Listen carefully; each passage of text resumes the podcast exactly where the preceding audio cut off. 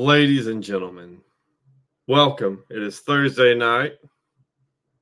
I didn't scream again. I need to scream. Nah, that's fine. We won't do it. Why are we screaming? I usually like do a good, you know what I mean? Like the the Oh, WWE yeah, yeah. style intro. Yeah, that's what I usually do. Anyways, um it's Thursday night, which means I've got a fantastic guest for you, someone who can speak to uh my language. Um I'm very primitive. I graduated from bows and arrows, but uh this is a very primitive language, but it's uh, guns. He he he speaks the legalese.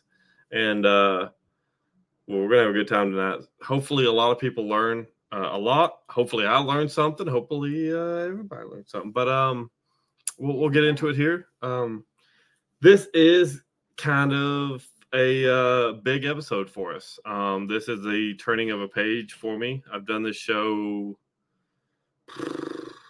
probably close to two years, if not longer. Almost actually, Close probably three years. probably close to three years. Yeah. Um, and this will be the very last episode I do live. Um, we and when I say we, I, I mean I've made the decision to move forward with pre-recorded episodes, which is something I said I would never do.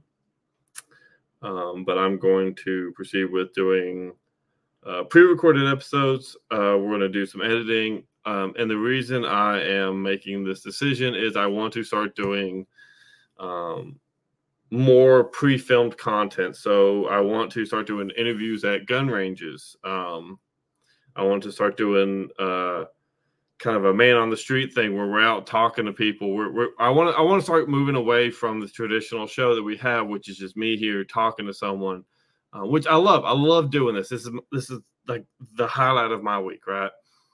Um, but I, I want to start moving into bigger and better things. I want to start interviewing people. I, I'm, I'm not going to stop interviewing people. That's not something I'm going to take away. That's not something that's going to go away. Um, we're going to continue to do what we do. I just want to change how we do it. Um, what's what's more entertaining, interviewing someone on two separate screens or interviewing someone with a machine gun in their hand? So, gotta hear me out, you know. So we're, we're gonna we're gonna try some things, and uh, hopefully it goes well. And uh, you know, I, I do appreciate the thousands of y'all that have stuck around for two years, and the three of you who have been here all three years. but uh, yeah, it's uh, it's great. I appreciate it, and uh, we get tons of love and support all the time, and we appreciate all y'all. And uh, yeah, so anyways, enough with that shit. We're gonna get into the real fun. Um, you know the average. Just find us on the platforms. We're mostly on Rumble and YouTube. Find us there. LP Veterans Caucus. They do veteran stuff. Marines Eat Crayons. Insert joke here. Ban assault government T-shirt. Uh, because there's nothing more dangerous in your life than assault government. Uh, ba. ban exorcism. Life begins at possession. Two versions of it. Subscribe. Hit the like button, the notification bell, all those things. It's free and it supports us tremendously. So thank you for doing that. And let's see, what's the other one? Uh NarvaPodcast.com. Check the website out. I worked hard on it because I love you guys. Go check it out. I'm watching you. Anyways, redemptiontactical.com. Go check them out. They've got all your needs for from plate carriers to plates to storage to everything. If you can think of it, they make it. They're uh, family owned business right here in the US of A, not uh, USA China, but USA USA. So uh, check it out. ProudLibertarian.com does all of our merch. And that's it. Nobody else wants it. You've already hit the the skip skip ad button on the bottom right if you're on YouTube. That's fine. All right, we'll go to our guest. We know he's the important one, anyways. Anyways, ladies and gentlemen, tonight I have on a uh, very special gentleman. He is the president of uh, Maryland Shall Issue, which is a gun rights organization based out of uh, Pennsylvania. No, I'm just kidding. It's Maryland. Um, but he is a uh, he's a phenomenal gentleman. We spoke quite a bit before we went live, and I'll bring him up right. Yeah, it is Mark. How are you doing, Mister Mark? Great. It's great to be here. Thanks. So you uh you have a quite a bit of you have got you've got a little bit of history working in the legal system, right? Like a couple days or something like that. Oh, 48 years and counting. A long time. So uh, just to sketch that out a little bit, I mean, I left law school in 1975. Went to a big firm in D.C., practiced in well, the appellate courts and Supreme Court, then moved to the Department of Justice, where I did Supreme Court and Court of Appeals work for 33 years. Worked a lot with Solicitor General, and left there and um, became president of Maryland Shall Issue, and have been litigating like crazy ever since. Um, we sue, and we sue a lot because Maryland gives us lots of reasons to sue. Maryland does give lots of people lots of reasons to sue the state. Um, I'm just gonna be honest about that one. Um, so you uh, you, have got a lot of time doing this. Um, did you always so so in the 70s when you graduated graduated law school? Were, were guns a thing that you were interested in then, or was that something you kind of grew into, or how did that stem about? I've been into guns since I was six years old. Um, I had my first pistol when I was 13 and, and basically shot the bear out. Um, I grew up on lake acreage and I was always in the back 40, you know, zeroing in something. So it's been a passion of mine from uh, the get go. So this is just a continuation of that passion placed in the legal world. So it's, um, I'm, I'm a gunner. for sure. Are you originally from uh, from uh, Maryland? Oh God, no. Um, I grew up in the state of Washington, and um, oh, okay. And so I, I came to Maryland in 1975 because that's where the legal job was that I wanted. Makes and sense. and that was in D.C. So I mean, I, I, did a lot of work in D.C. for a long time. But Main Justice is right downtown D.C. So it's um, right on Pennsylvania Avenue. Halfway between the White House and, and, the Congress. Yeah, there's a lot on that block. Um, there's a lot on that block, across from that hunking building they call the FBI building. What was it? The the was it the uh, White House Museum or what was that building I got kicked out of for having a pocket knife on me? it was the White House Museum. yeah, like the across, White House. Like one block across. Yeah, it's like across, like diagonally across from the White House. Yeah, I yeah. Uh, we went in there to to take the kids to let them look around, and apparently they needed to pee. Yeah, they needed to pee, and then they kind of looked around. But uh, yeah. apparently having a pocket knife in DC is like uh, depends on the size. Uh, and, uh, pocket knife laws in DC are kind of draconian. So if it's a pocket knife, even if it's a, a folding blade, uh, yeah, that would do it. Please don't take that to DC. it's well, so it's not a switchblade, I swear. Uh, uh, well, it's a spring assisted, and that's enough. Oh, okay. Then yeah. So That's, this is actually the knife I got kicked out with. Yeah, um, don't take that. and in Maryland, that could get you in trouble too. Uh, that looks like a switchblade, young man. to be fair, I, I got kicked out of Dollywood for the same knife. So, hey, I've been to Dollywood. What'd you think? Oh, it's great. You know, it's history. Yeah, they, they always say the park's top heavy, but I don't know what they mean. I mean, I like Memphis. I mean, it's um, a great town. Look, I tell people if you want great combative training, move to Memphis. I mean, if you want to know, if you want to learn how to dodge bullets, just just live in Memphis for a few years. It's fine. Uh, then you can graduate to DC and Baltimore and go to the big time.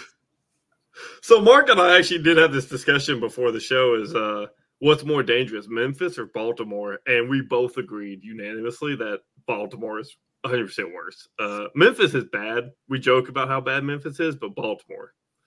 Hey, in, in Baltimore, I mean, you guys can carry uh, for self defense, and hardly anybody in, in Baltimore can. So you're kind of a sitting duck in Baltimore. That's true. That's true. I mean, Baltimore, you go for the crab legs, stay because you got shot. You know, that's just how it works. I mean, let's be honest nobody's going for the Ravens. There's a controversial topic I don't talk because I'm in, in uh, Commanders land and Ravens land, and the two shall never meet. Yeah, it's it's all trash football. It's fine. So well, you know, Commanders stink up the place, so there's really no choice between the two this year. I mean, it's Northern Virginia. What do you want? Anyways, so uh, you uh, you recently, very recently, spent some time in a courtroom in uh, Maryland. Do you want to tell people uh, what was going on with that? Oh well, we got a lot of suits in Maryland right now. We have the handgun qualification license, a lawsuit that we just won in the Court of Appeals for the Fourth Circuit. That, that sits in Richmond, and that includes within its jurisdiction uh, Virginia, Maryland, uh, West Virginia, North Carolina, South Carolina. And the man, the handgun qualification license was this, this scheme cooked up to make sure that people can't get handguns. So you had to get four hours of training taught by a state certified instructor. Uh, you had to get uh, fingerprinted, but only by a special live scan electronic fingerprint taker, of which are licensed by the state. So it had to be in the state. And some of those vendors are not found in rural areas. And then you had to go to the range to fire one live round. Now, I'm an instructor, and one live round doesn't teach anybody anything, right? But it does make sure that you have to find a range, which are few and far between in Maryland and almost all privately owned. So you won't find a public range uh, in Maryland. So in, in the city of Baltimore, for example, there are no ranges at all, period, except for the police range. So, and that's not open to the public. So you would have to move out of Baltimore to find a place that you can actually fire a live round. And that made sure that nobody in Baltimore who doesn't have a car can get the uh, handgun qualification license. So we succeeded in the Court of Appeals uh, in striking that down. Now, the case isn't over. The state has moved for what's called rehearing en banc uh, for the entire Fourth Circuit. So the way the Court of Appeals works is you, you argue before a panel of three judges, and and then a losing party can always seek rehearing before the, the entire court. Uh, I think in Maryland and Fourth Circuit is like 14 judges. So we'll see if the court grants that. And and an en banc panel means it's all the judges, correct? Or is that the three judge panel? Well, the, the panel is three judges. That's the initial. In rehearing is before the entire court, all 14 of them, um, however many there are. It's usually composed of the, the active judges on, on, in the court. So that it's very entertaining. I've done those arguments before, and one including the Fifth Circuit, which at the time had 25 judges. It was a great big horseshoe courtroom, and I sat in the middle and got bombarded from all sides. It was quite an experience but uh, we'll see if, if that happens here. Well, they we have a until the 18th on next Monday. It's coming Monday to file a response to the petition, and then the court will decide whether or not to grant it or not. And if they do, we'll probably file supplemental briefs. We'll have another oral argument in front of the whole whole Fourth Circuit, and from there, you know, the Supreme Court awaits. So this has being the sensitive area stuff is being litigated everywhere, and the handgun qualification license is kind of related to that in a way but it's a uh, it's a unique Maryland requirement. No other state has such onerous requirements simply to acquire a handgun. But the acquisition of this license doesn't give you the right to buy a handgun. It, it gives you the right to go and apply to buy a handgun, where they do the what? same background investigation all over again for each acquisition. And there are no private sales in Maryland because you have to do go through the same process for a private sale. You have to conduct that through uh, either state police or through an FFL as well. So there's no way to get around it. So the, having the license in your hand just gives you the right to apply to acquire the handgun. Then you wait seven days to, before you can pick it up. Now, getting the HQL license takes, you know, between 15 and 30 days. They have 30 days to give it to you or deny it. Uh, so it's it's just a, a, background investigation to for as a prelude to another background investigation. So in many states, for example, if you have a carry permit, you don't have to go through the process at all. There's a provision in federal law that allows a state to map for that option, but not Maryland. No. That is the most. So I've heard a lot about Maryland uh, firearm law. I've never heard that. So I knew their their process of getting a firearm was extensive. I've not actually heard the process broken down like that. So you get so basically, if I'm if I'm not stupid, which um so you you apply theoretically to get your driver's license. You pass the test. Yay, we're good. No.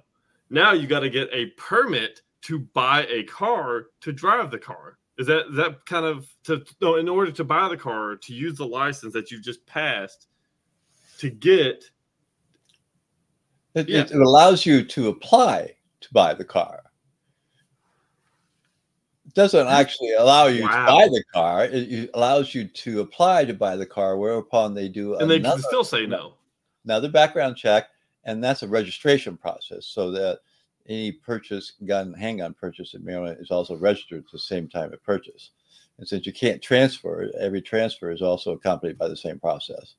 So, I mean, by that way, they create a, a permanent registration for people who buy handguns. Now, under federal law, you can't buy a handgun other than your state of residence. Wait, so, so they, they keep an active database of handguns? Oh, yeah, active database of people who have bought handguns. It's quite extensive. Didn't I thought in the uh I thought in the nineties they they the Supreme Court made a ruling saying that it might have been federal. They might have said it's illegal for the ATF to keep a database, it but maybe federal. not states. It is federal. Yeah, okay, that's, that's what it was. Then. There is a uh, preemption provision that says that unless it conflicts with federal law directly and irreconcilably, the states can do this. So the states, Maryland mm. does, of course. So I mean, they haven't met a restriction they haven't liked. So I mean, it's really kind of bizarre when you think about it. I mean, you have to jump through all these hoops, and that's that's the expression that the state used in oral argument in this case. That jump through all the hoops, just get permission to apply, and fire that one live round on a range if you can find one.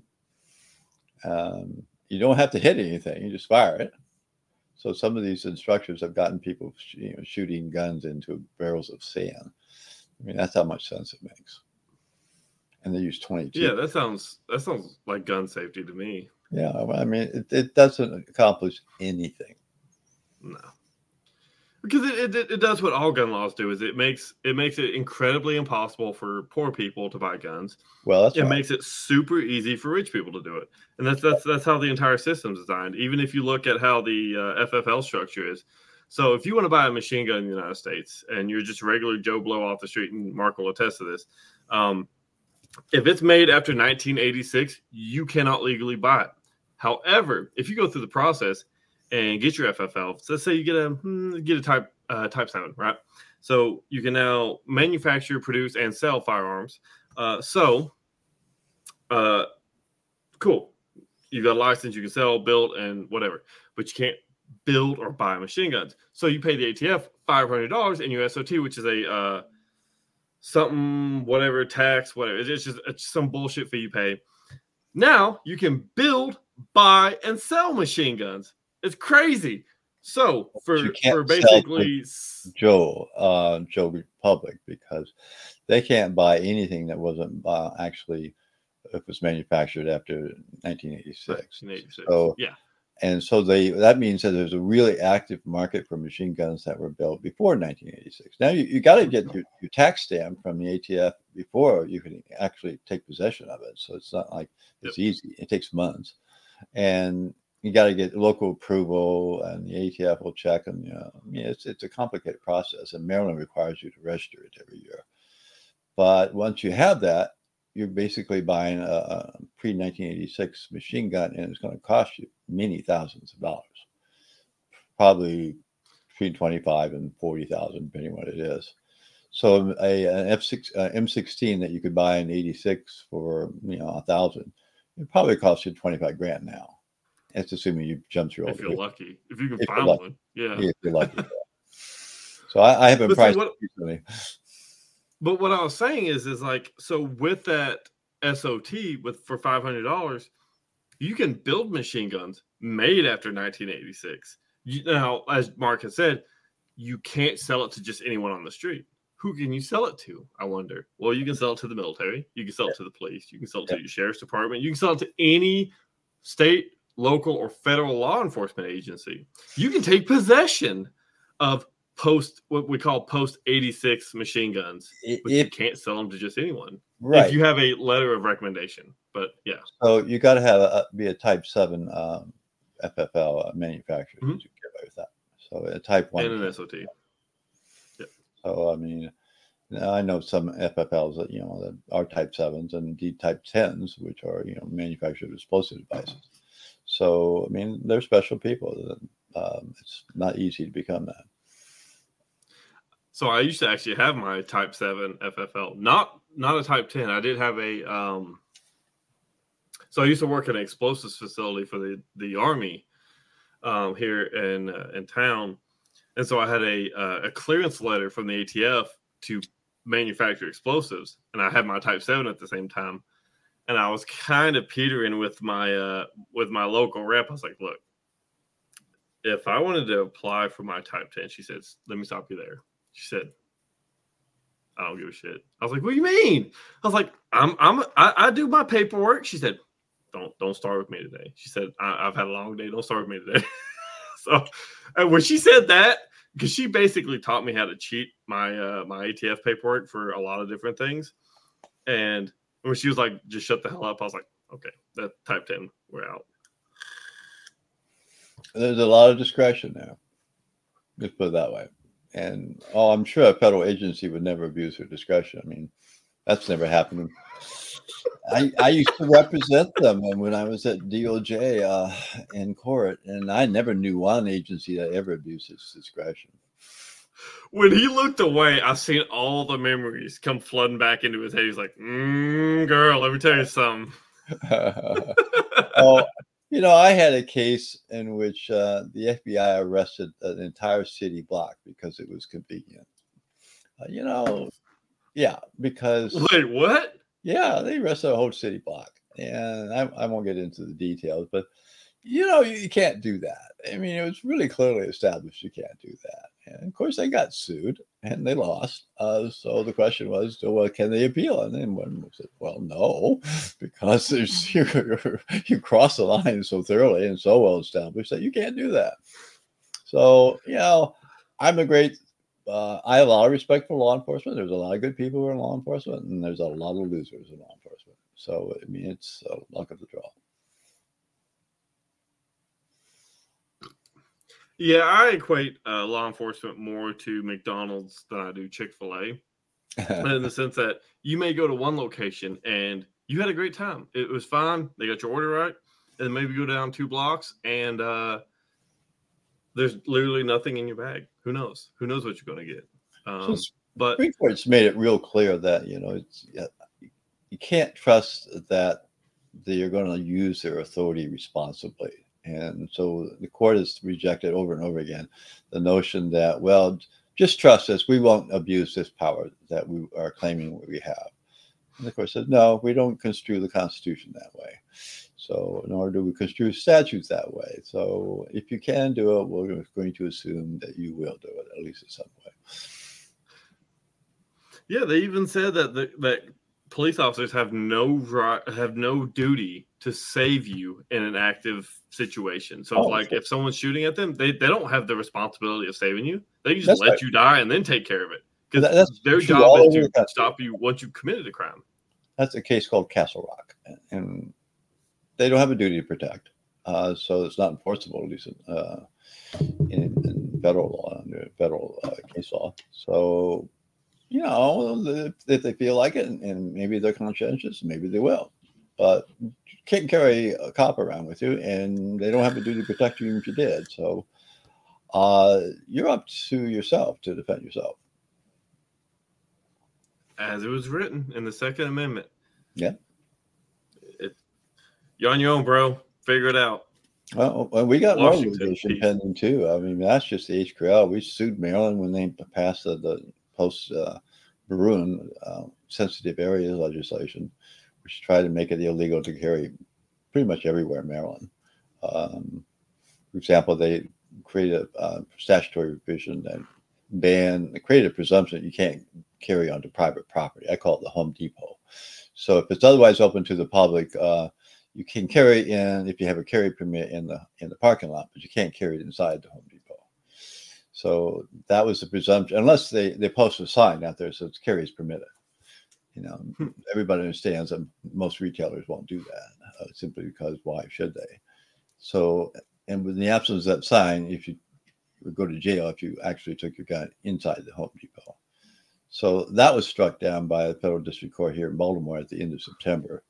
Um, as and that's been struck down everywhere they've tried it. That was struck down in New Jersey. That was struck down in New York. that was struck down in Hawaii. Uh, so, it, you know, basically the, the Supreme Court said in Bruen that there's a general right to carry in public, subject to very narrow conceptions. It's, so it has to be exceptional. And that basically banned it completely. Montgomery County tried to do the same thing, only worse. I mean, they uh, exploited what they thought was a loophole in local law that allowed them to uh, establish areas within 100 yards of sensitive places that firearms could be banned. And so they had a whole long laundry list of places, and it's publicly owned or privately owned. And they extended 100 yards beyond the parking lot or the grounds.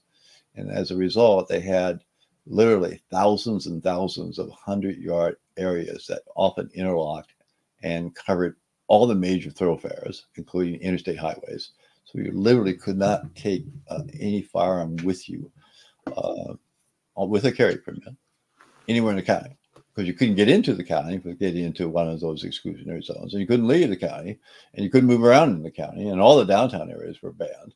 So I mean that's what they wanted to do in response to Bruen because they don't think anybody should be carrying. So I mean that's what we're dealing with here in Maryland. Bruen did set a, huge precedent in our lifetime, which is which is pretty amazing. Um, because uh, as as gun owners, we're all doom and gloom, like they're coming tomorrow to get them.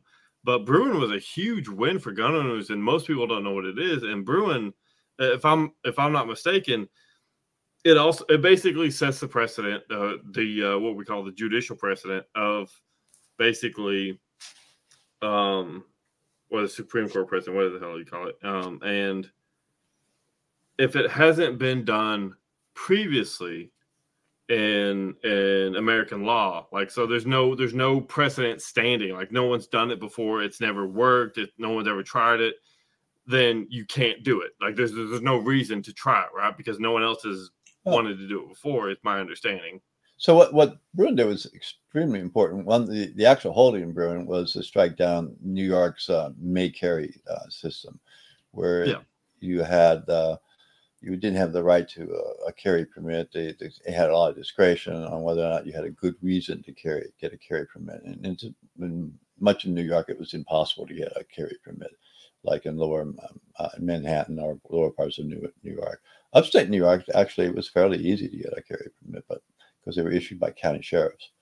But in lower part of um, New York, it's impossible.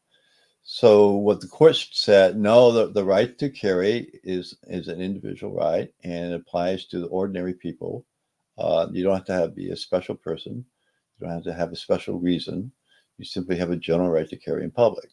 Okay, that's that's a huge one because there were some cases, including the Supreme Court of Maryland, which had held that the the Second Amendment right didn't apply outside the home at all.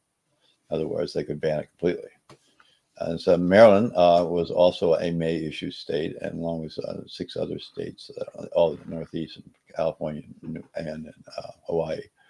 So that was a huge precedent. But they also did something even more important, and that was they did away with uh, means-end scrutiny, which means that if it falls within the terms of the Second Amendment, i.e., it, it, uh, affects the right to keep and bear arms. Then you would see if there is a countervailing interest by the state, uh, a means in interest. So it, if the state had a good reason, i.e., public safety, uh, then the state can override the right, and they did. So it was a it's called intermediate or means-end scrutiny, and the Supreme Court did away with that. Instead, they said, no, you have to look to what the text, history, and tradition of the Second Amendment is, in judging the constitutionality of, of state laws. And the, the history that they looked to was the history of the founding. And the founding was, of course, 1791, when the Second Amendment, along with the rest of the Bill of Rights, were adopted.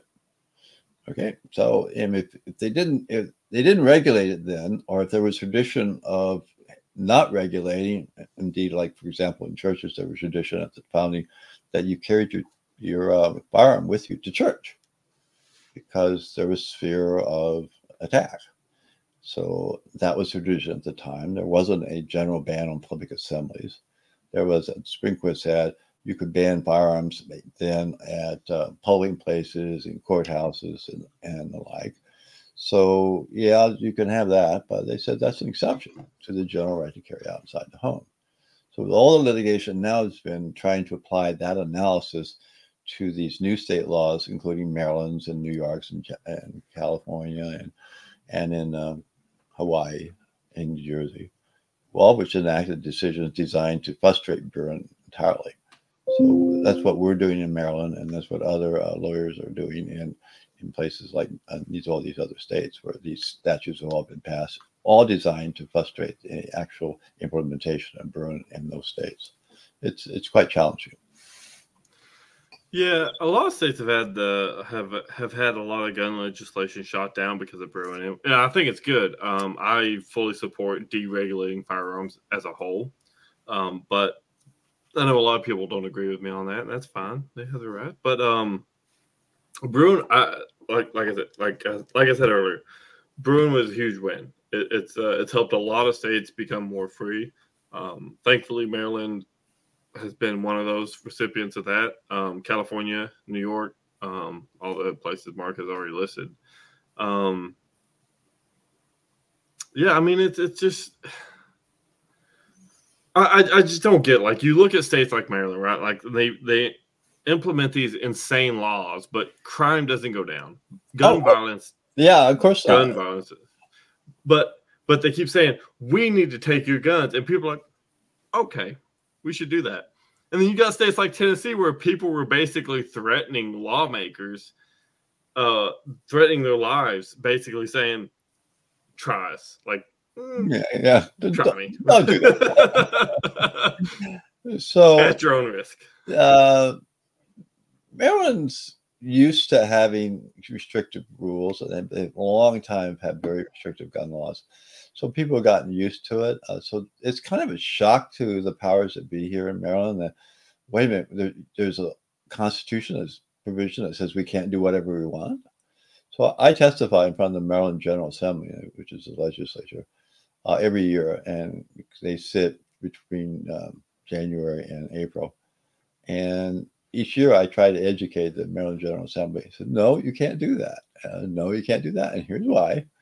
So it's it's a constant educational project to uh, convince uh, the people who are ardent gun grabbers that they can't grab guns.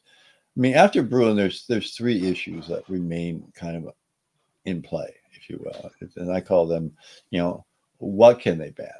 Uh, assault weapons, for example. I mean, the big thing to push the uh, the, the, guns that have uh, the centerfire rifles with um, uh, detachable mags.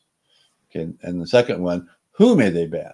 Which is the, the Supreme Court's decision uh, case now before the court that was argued this year uh, in Rahimi versus the United States. So that that was argued. So that's you know convicted felons and, and what kind of convicted felons? They have to be violent felons. They have to be dangerous. It can be uh, who can you disqualify from exercising the right? Okay, so that's one. And then there's where you can uh, disqualify people from carrying. That's the sensitive areas legislation. So Rahimi is up on the Supreme Court now, and it will answer probably uh, the who question. And I, I, predict, for example, from the oral argument, I've watched probably in my career hundreds, if not thousands, of oral arguments in the Supreme Court.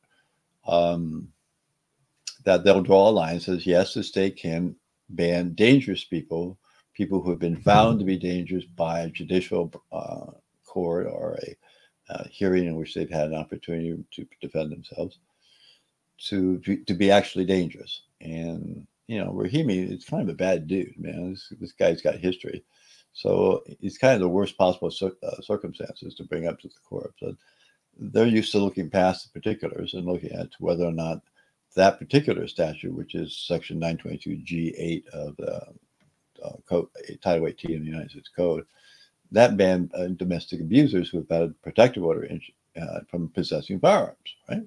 And some of those domestic abusers are dangerous and been shown to be dangerous and been convicted to be dangerous. Been, you know, all right, nobody wants to, them to have guns.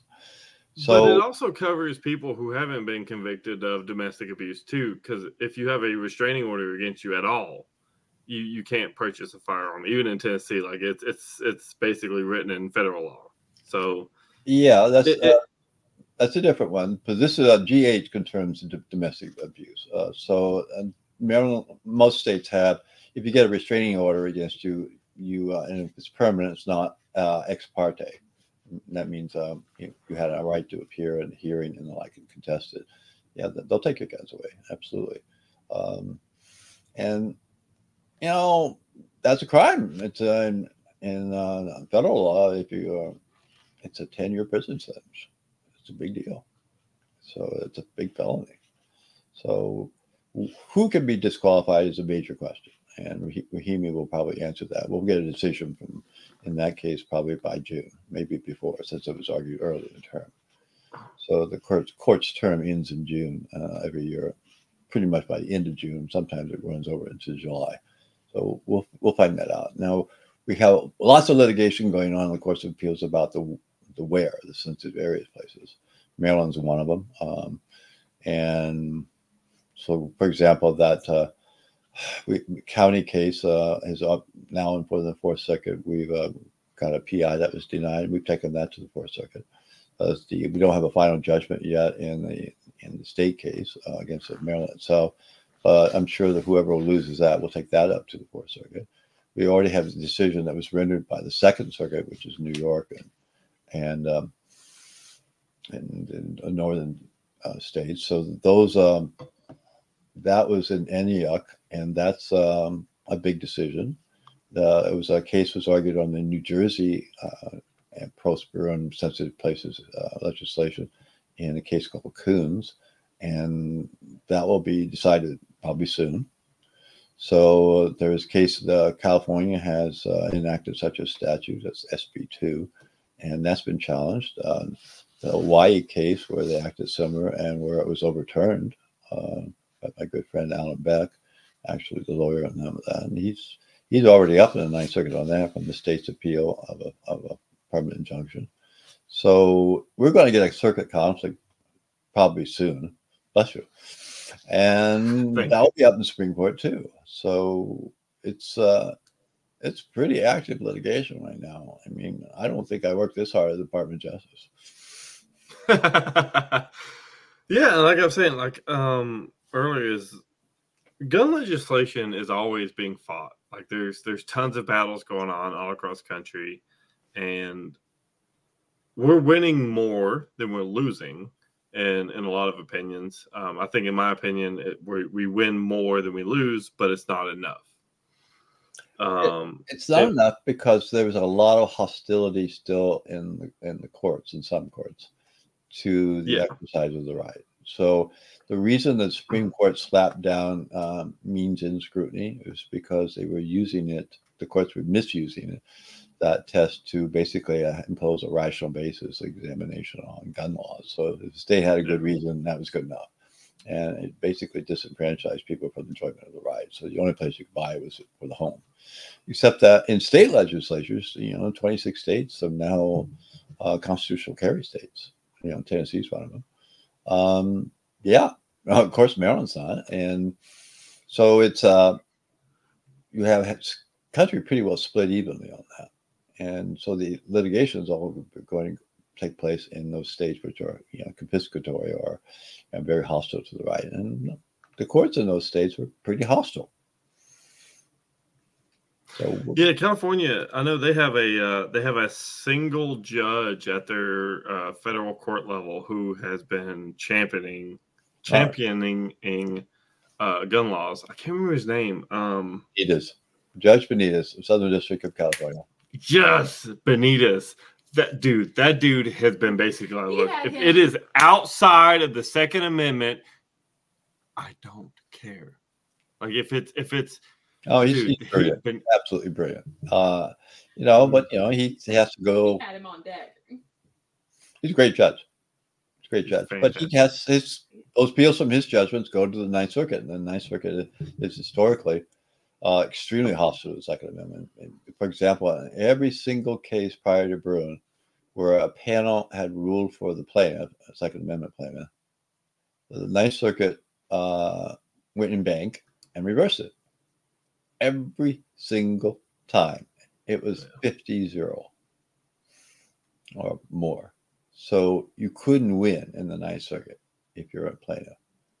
Because even if you won before a panel of three judges, you would lose en banc. So that's how hostile the Ninth Circuit has been. It was remarkable. So we'll it remains to be seen uh, if they're going to continue to do that. Normally, it's considered bad form for the courts of appeals, which are inferior courts to the Supreme Court, to uh, to diss the Supreme Court and say, "I don't care what you rule. We're going to do whatever we want." You're not supposed to do that. I mean, that's not not good judging. So maybe they'll be inhibited.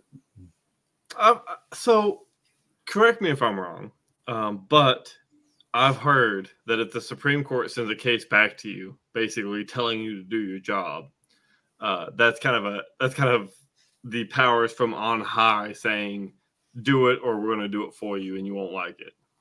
Well, it kind of depends what they do. So after Bruen was decided, they what did what's called a GVR. They, they granted a bunch of petitions. That's the G. They vacated the lower court decisions and thereby depriving them of precedential effect, and remanded them to say, go back and look at this case again in light of Bruen. Okay, so that's the, the GVR in light of Bruen, and a bunch of cases did that. In the Fourth Circuit, they did that. The Third Circuit, they did it. In the Ninth Circuit, they did it. So those were all pending. Uh, we have one in Maryland. It's called uh, Bianchi uh, versus Moore. Moore is our governor, and that was the assault weapons ban. And in, in Fourth Circuit had previously held that oh, uh, assault weapons, you know, those uh, scary black guns, um, are actually weapons of war and are not covered by the Second Amendment at all. And if they were, then under even if they were assuming they were, they would be uh, still banned the state could still ban him under intermediate scrutiny, means, means-end scrutiny, which what Bruen um, basically abolished. So we took a test case up to the Fourth Circuit. They followed their case, that case. Uh, they went en banc on that. That's the Kolbe decision. Took an appeal to on a cert petition to Supreme Court, which is expensive. I mean, just the printing is expensive. And the court GVR'd it. So it sent it back down to the Fourth Circuit, and where it was rebriefed was uh, after Bruen, re-argued to a three-judge panel, and that was in December 6, 2022. It's been pending after argument ever since that time. So when you think about it, they're sitting there trying to figure out how to apply Bruen to Maryland's assault weapons ban. So that's just a ban on assault weapons, not a ban on magazines, by the way. So it's just that. So it's it's uh, it will be it was an interesting oral argument for the panel, and, and the question then be is uh, when they decide it, are they going to go en banc again, and if so, uh, will the Supreme Court you know step in again? So we had the same kind of thing going on in California in the Duncan case, uh, and same kind of uh, in a New Jersey case as well, New Jersey Rifle Pistol Association case. So think all those cases got GVR'd. And there was the First Circuit got GVR'd as well. So those cases haven't played out yet. So we don't have decisions in those cases. So those could be answering the what uh, question. So when California's magazine ban law, because I thought that it had already gone to the uh, Supreme Court or the federal court and it had been upheld, as in like it's unconstitutional because I thought that was the last thing that we had talked about as a big so, gun win in California. So uh, uh, Judge Benitez uh, did strike it down. Uh, mm-hmm. it, he stayed his ruling, and uh, and the Ninth Circuit stayed his ruling. So right now that's on appeal. It's called the, the I think that's okay. Duncan versus Bonta case. So that's in the Ninth Circuit right now on whether or not uh, that will be sustained. So I'm not a betting man, but so it's going to be interesting to see what uh, the Ninth Circuit does there. But the you know the, what the Supreme Court has now demonstrated with the cert grant in Bruen and the decision, and the cert grant in Rahimi, uh, is that the court is going to get more active than it was. And you know there was ten years or, or more. I mean, it was more than 10 years. Then Supreme, Heller was decided by the Supreme Court in 2008. McDonald applying Heller to the states was decided in 2010. And basically, we had no decisions on the merits of a Second Amendment issue until Bruen was decided in 2022. So that's 12 years hiatus. It Wasn't for lack of asking, that's for sure. I mean, there were certain petitions, uh, including some of mine. But it's um, now the court has granted cert in Bruen and in Rahimi, and will probably be granting cert in these other cases as well. So the courts of appeals, at least now, know that they're not going to get away with murder, and if they care. I mean, there are some judges who don't care, and so we'll see what happens. yeah, that is true. The the Supreme Court has taken a lot more cases recently than they have before, and people scream, you know, it's Republicans if they they've put stacked the court or whatever. But no, I mean, you see Democrat appointed Supreme Court justices siding with the Second Amendment, basically saying if you look at it the way it was written, none of these laws matter. Um, I mean, the, the Second Amendment says, uh, you know, the one, so I'll, I'll put it this way. The, the one thing a lot of people point to in the Second Amendment says this is why gun laws matter is well regulated. But if you look at the historical context of well regulated, it doesn't mean to have restraint, it means basically getting training, having ammunition, having ammunition to train with, um, having discipline, all of these things. Basically, you were you were actively not in a military, but you were participating like you were a military. You were training and actively, you know, learning how to kill either things or people or whatever.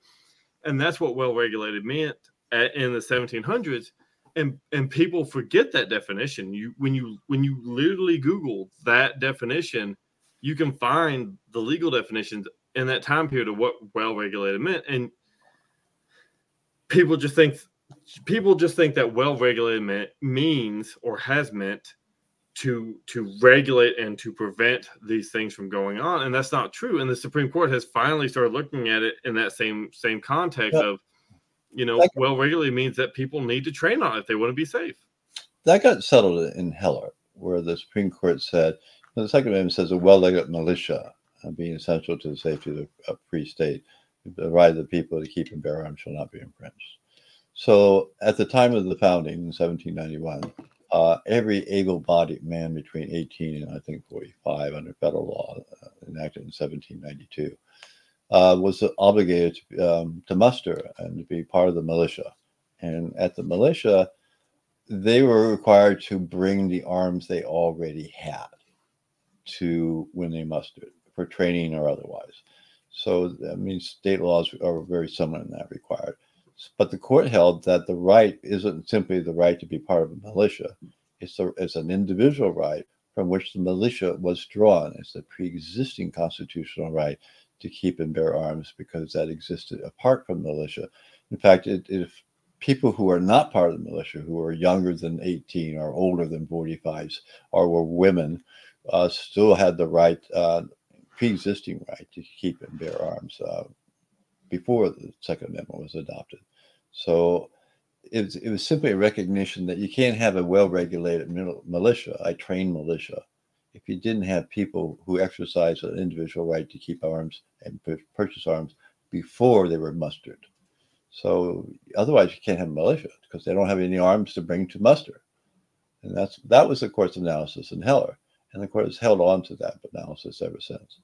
So and that was the big revolutionary change because prior to that time, people had assumed that there was simply the right to join a militia, which of course we don't really have anymore unless you consider the National Guard a militia. So it's um, it's it's a big change in jurisprudence that Heller brought, and that was a five-four decision. So I mean, it was a, it was a tough decision. That was by one of the, the best legal minds in, in a century, uh, Justice Scalia, whose writing I've always admired greatly. I mean, he's a brilliant, brilliant justice, and it's a huge loss him when he died.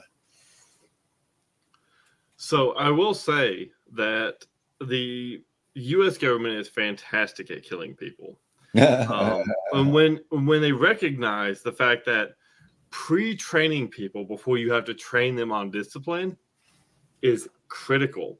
So there are leaks right now that we're trying to still verify and, and check on, but basically the DoD, the FBI, and a couple other uh, agencies are using video games to determine a person's state of mind. They're trying to ascertain um, a person's preemptiveness to violence based on how they treat non-playable characters in the game. The the allegation that started this was that um, the Air Force, who runs the largest drone force out of all the branches, is recruiting people who have a high experience with playing video games because they already know how to use the controls, they already know how to use the interface. All of it makes sense to them. They're they're ambidextrous with with controls. So the fact that basically you're saying Bruen, or not not Bruen, but um Heller. Heller, uh, yeah, Heller uh, says you need pre-training before you train to defend your nation, and then the the government's literally doing that as we speak. Is prime example as to why the Second Amendment cannot be infringed upon. Because if you want a safe national defense, a strong national defense that doesn't require us building a thousand bases everywhere, you want people trained on firearms. Hey, you know, I'm good because... Call of Duty. I think I'm ready.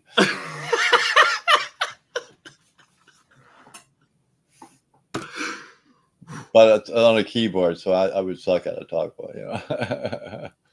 Look, I've I've played Call of Duty since the first one came out, and I still suck. So it is what it is. Well, it depends on what level you play at. oh, Mark, it's uh, it's been a good time. Um, whenever you're out my way again, uh, hit us up. I'd love to take you to the range. We'll we'll pay for the ammo and the guns, all that. Whatever. Uh, I got an MP40 that you would love. Hey, I love the, the, MP40. That's a nice gun. That's a really yeah, we'll, nice gun. We'll we'll hook you up. Um, yeah. So any, next time you come all right, just uh, just hit me up or hit Susie up, or uh, we'll, we'll we'll get you squared away. Well, you know, I have a family out in Memphis. Uh, I, I get down to Tennessee, so I'll, I'll do that. I mean, uh, I I was asked in a deposition once when the state was taking my deposition because the Maryland Shall Issue was a party, and I represented Maryland Shall Issue as a designated deponent. The, uh, the lawyers on the other side from the state attorney general's office. Mark, he says, "How many guns do you have?" And I said, "I don't know. I haven't counted them." He says, "More than 10? I said, oh, "Yeah." Well, how many do you have? And I said, Well, I have, you know, not as many as I want, but more than I need. So, I mean, I, I buy them all the time, not because uh, I necessarily need them, but because I want them. And that's kind of the constitutional right that you have. See, that's funny you mentioned that. Uh, so I'm going through a, a, custody battle for my sons, and uh, in deposition, they asked me, "So how many guns did you have before the uh, the separation, how many guns do you have now? And I said, well, before the separation, I don't know. Uh, now, I don't know. And he's like, well, can you give me an estimate? I was like, yes, uh, less than 100 before and uh, less than 100 now. and he's like, can I get a refined list? And I was like, sure. Why does he want such a list? I, I don't know. But uh, I told my attorney, I said, if he wants to know the value of my collection, uh, it's it's thirty five dollars. Um, he has no right to to force me to tell him what guns I own. Uh, by the way, there's a massive lake next door, so uh, boating accidents all the time. Yeah, and your attorney was like, "That's nothing." Like, yeah, he's yeah. like, he's like, "Thing fuck off." Yeah. Anyways, yeah, it's funny. Like dep- deposition was like, he was like, how many guns you have? Like, mm, I don't know. Why you a fed? Who keeps count, right? I mean, why would you keep count? You don't need a count. Bought six last night. What do you mean? so in Maryland, you can only buy one handgun every month. So uh, unless you are a designated collector, you have a special category. Um, I have a feeling we just need to like assemble the troops, build the battalion, and just go get Mark. He'll he'll be our legal representation while I take over all of North America. Um, be a tyrant. I'm, I'm a tyrant in the fact that like I take over everything, but people can do what they want. Okay. I'm diligently like taking over to give you your freedom. Yeah. But like I'm gonna, you know, say for the record that I know you're kidding, so this is not a, a legal threat to for violence. Jokes. Uh, I don't want this video to be used against you. Look, everything gets used against me, so it's it's fine. It's fine. But uh, so Mark, um, if people want to support what you're doing in Maryland with uh, MSI or Maryland Shall Issue, where can they find you? We have a website, like everybody has a website, right? But it's uh, all one word, Maryland Shall Issue.org. And it's uh, it has all of our legal papers in there under the various cases that we're litigating. It has a, a Airtable that tracks the legislation every year that the Maryland General Assembly does. There's a wealth of information on that website, but it has a big red button at the top says join, and it takes 25 bucks to join per year. I mean, it's like a box of nines, right? So with that, you have access to uh, one of the best ranges in, in uh, not just Maryland, but in the Eastern Seaboard. Uh, and um, uh, that's worth the money itself because that allows you to get a range badge. And it's a tremendous range. It's got, you know, uh, trap, it's got 200 yard range, 100 yard range, pistol ranges. It's, just, it's outstanding. So, that, and plus, you get representation and you're part of MSI when we sue and we sue on behalf of our members. So the members are actually parties in that sense. So the relief we get for MSI flows to our members. And that matters as a, a matter of law. So people actually, as members, get the benefit of litigation directly. Uh, we also set precedent that way. But so lawsuits aren't cheap. Now, I work for free, um, but the costs associated with that. I'll give you an example. We filed a petition for certain the printing costs for that were $17,000. Uh, in the HQL litigation, we had uh, two experts, um, and each of those experts, their expert fees were $30,000. So that gives you time. Yeah. Yeah. That's, and then we had depositions, and the transcript costs are, yeah, that's, uh, there's our membership right there. And there's the big red button. So it's, uh, it's expensive, but in Maryland, the only leverage we have with the General Assembly and others is the uh, the courts. And so when I tell the General Assembly, if you do X, we'll sue, they know for sure that I'm not just blowing smoke. Uh, I, I will sue, and we have, and they know it. So that makes them a little extra more careful and makes them think twice. At least I like to think it makes them think twice. Uh, maybe not. Um, but it, it, I don't think we have in the General Assembly people who are intentionally trying to you know, spike the Constitution. Uh, so if you tell them, here's the case law, here's the statutory framework, here's uh, what other courts have done, and golly, do you really want to do that? Um. For, for example, there was a bill last year that would have banned the mere possession of a long gun by a person under the age of 21. I mean, we're talking about shotguns and bolt action rifles. And I said, well, you know, maybe you want to look at this decision by the Fourth Circuit in the Hirschfeld litigation, in which they said that was unconstitutional, ban the sale of a handgun. Uh, and by extension, a fortiori, as the lawyers like to say, you can't ban the possession of a long gun, which is even less uh, regulated than handguns. And that, that bill died. So that's how we leverage our membership into representing them in front of the General Assembly. And then, of course, when it comes to suits, uh, Maryland Shall Issue a party. And that means our members are parties. Well, for less than a box of Russian made 45 auto, you can support MSI. Just like MSI, you can be fronted or presidented by a silver bear just like Mark. Oh my god. oh, I, I, try, I tried to spend it the best way I could. It is silver. That's certainly true. Some would call it very gray.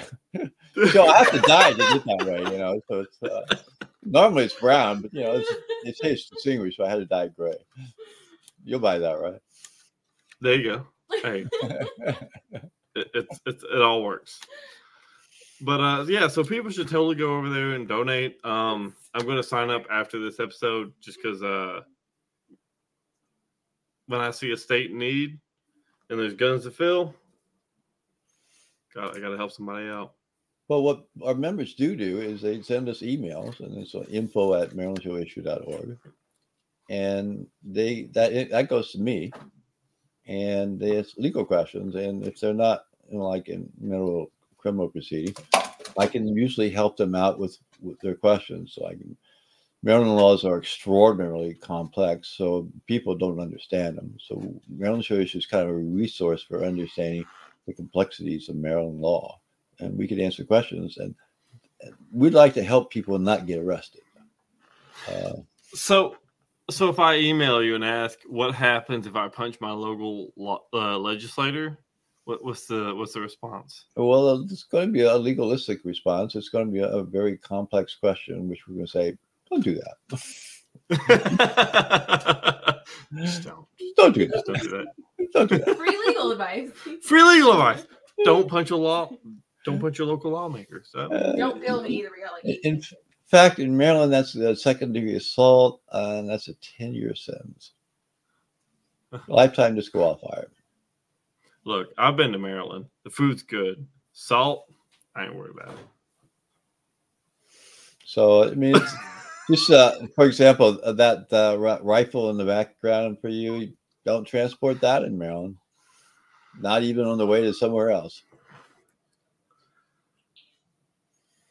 I actually have to make a trip up to uh, Northern Virginia very soon, and uh, look, I'm just I'm I'm just glad that like Virginia is like a, a I don't even know what to call it. It's not a melting pot. It's it's just chaos. They call it a commonwealth. That's it's, a first. It's a commonwealth. Yeah. yeah. Um. They, they don't know what they want to do with their gun laws, so I'm just really glad for that. So well, uh, I'm just going to whatever I want to. Of uh, they nearly passed an assault weapons ban the last time. They really did. They were so almost close. did, very close. So don't think Virginia is safe. It's not. I mean, but it's so chaotic because it swings left to right, left to right every election cycle. And I'm not joking. It's every fucking election cycle. They're, they're psychotic. They're like, yeah. Because I mean, so they passed recreational marijuana, and then the new governor comes in and is like, eh, stop and then they'll they'll pass some pro gun thing. Next year, will come in, be a Democrat. Eh, stop. So it's just it's just this. Well, here's weird. the thing: it's it's easy to pass, but it's very hard to repeal. So it's a ratchet system.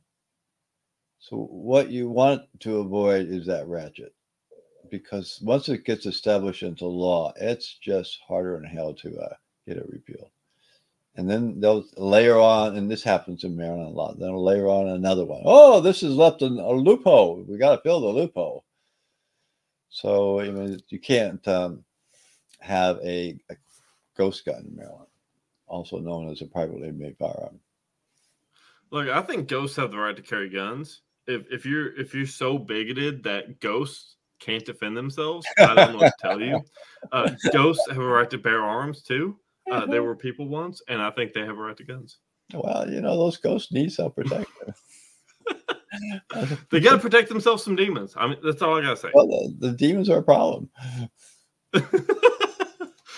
Mark, I appreciate you coming on tonight, man. Um, we'll we'll set a rescue party very soon, and uh, we'll get you out of there. But uh, any any final words before uh, before we turn you loose?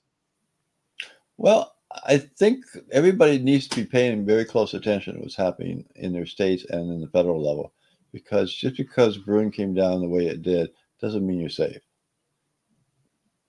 Be active, get involved. If you, you got a legislator, get to know them, tell them how you feel.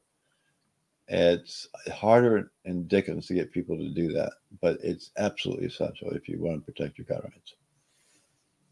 And litigators can only do so much you gotta you gotta win in in the legislature. Don't take it. I mean, maybe you can in Tennessee, but you know, in an awful lot of states you can't. So just look what's happened in Oregon. Yeah. In Washington. Yeah, and New Mexico of all places. We ain't got talk. We ain't got look. We ain't got enough time in the day to talk about that. there you go. So, don't take it for granted. it's tough out there. Mark, we appreciate you. You have a great night, my man. You too. Great fun to be here.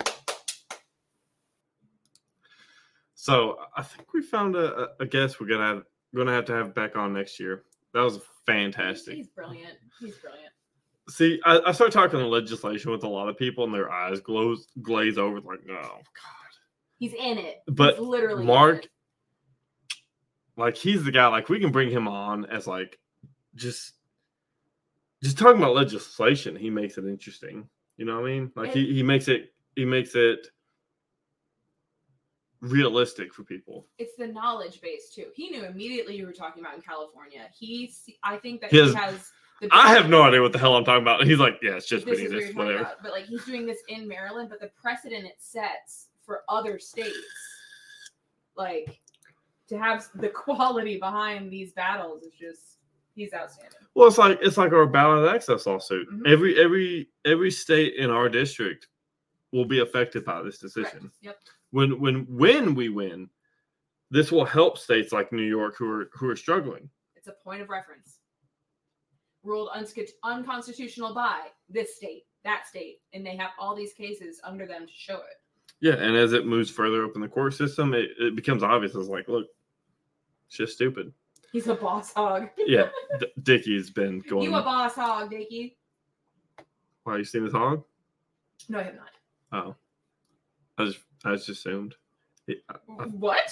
He, he's into Hispanics. He, you, I'm not Hispanic. Yeah, you look it though. Anyways, uh, if you would like to support the fight, go to uh, marylandshallissue.org.